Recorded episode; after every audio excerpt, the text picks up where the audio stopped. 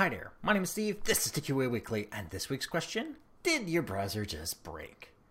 See, when I was younger, browsers were used to access text information on the internet, download some pictures, a bit of music, and of course, some videos. But it was nothing like we have today. Our modern monstrosities of features allow us to access tons of video, movies, music, use them as word processors, video editors, photo editors themselves, and even some 3D modeling at the same time. In fact, they are so versatile that a browser can be your desktop. So, it is basically a bane in our existence when they stop functioning correctly, making things that we take for granted complicated or near impossible to do. Or is it? You see, we'll start off by going through a few details about browsers that some of you probably are aware of and that some of you simply don't understand. But we'll start off with something simple.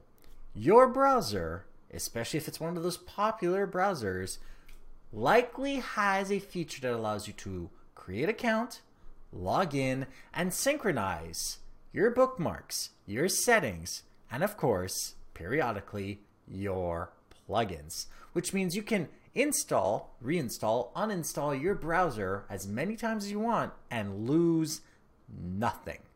That's a great feature. Now, there is one problem, and it is related to plugins. You see, plugins, when they are made correctly, don't cause issues. But if they are made poorly, this is where you get a lot of problems. And sometimes plugins contain malware and spyware that are basically designed to screw with your experience. So, what you end up having to do is learn how to disable all of your plugins and to use them one at a time just to make sure that you are using plugins that function correctly, at least by themselves. And then when you start turning them on together and you see what's happening, that interaction, it might be time to remove those offending plugins that are not doing their job correctly. But here's a tip it's likely the last one you downloaded. Because most of the time, when something breaks, it's because you just did something different. Or it was the last plugin updated. If it was just updated, it's possible that it is now broken. You might want to disable it, remove it, or of course, use a different browser. However, that is basically what it comes down to for plugins. In many cases, though, it's not related to plugins, it's related to clearing the cache. Yes, you heard me right. Your temporary internet files and cache might cause an issue programmers try to do things in a way that allows you to experience the internet faster, which means that in some cases, we are extending the cache lifespan of said file to a length of time that is not plausible not plausible for our coding practice. Meaning that some old code somewhere stored in your cache might be causing a problem with a very specific website. And clearing your temporary internet files, your cache, can solve many issues. Keep in mind, you don't necessarily have to delete your cookies. But it might help to delete everything depending on the issue. I mean, if you clear your internet files, your cache, and you still have problems, then deleting also the cookies might help itself. But then again, that's not always the problem.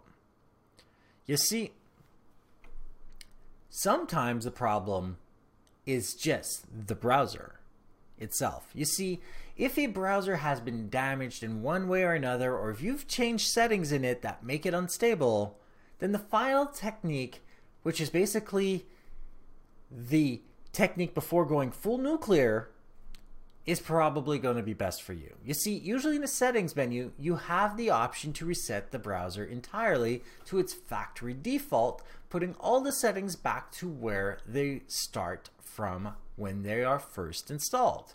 And it will do this provided it's not damaged by malware or virus. So doing this default setting reset on your browser might solve a lot of problems for many of you where plugins and the cache are not the culprit. Now, if that itself does not help, then you'll have to go full nuclear and uninstall the browser, restart the computer, then download the browser again, reinstall it, then log back in so that your settings are now restored. Just make sure that you scan your computer for malware and viruses in that case, and scan the file that you download just to be sure. Why? Because chances are that if doing the reset to factory on a browser isn't enough for it to be fixed, that you probably have some other problem in your computer that's related to that itself. So, yeah. Did your browser just break? Maybe. And this is what you need to look at to get it fixed. So like if you like it, dislike it if you didn't, share with those that you think benefit from this, and don't forget to subscribe. And if you have any questions, comments, suggestions for topics, email me at ask at tqaweekly.com or go to my website, tqaweekly.com, where you can do things such as see today's show notes, see last week's show notes, find other ways of subscribing, and of course, use the contact form to email me directly. And of course, if you want to watch me play The Witcher 3 or any other game that I feel like, go to twitch.tv slash zaxis1981. On that page will be my schedule for when I play. Thank you for watching and goodbye.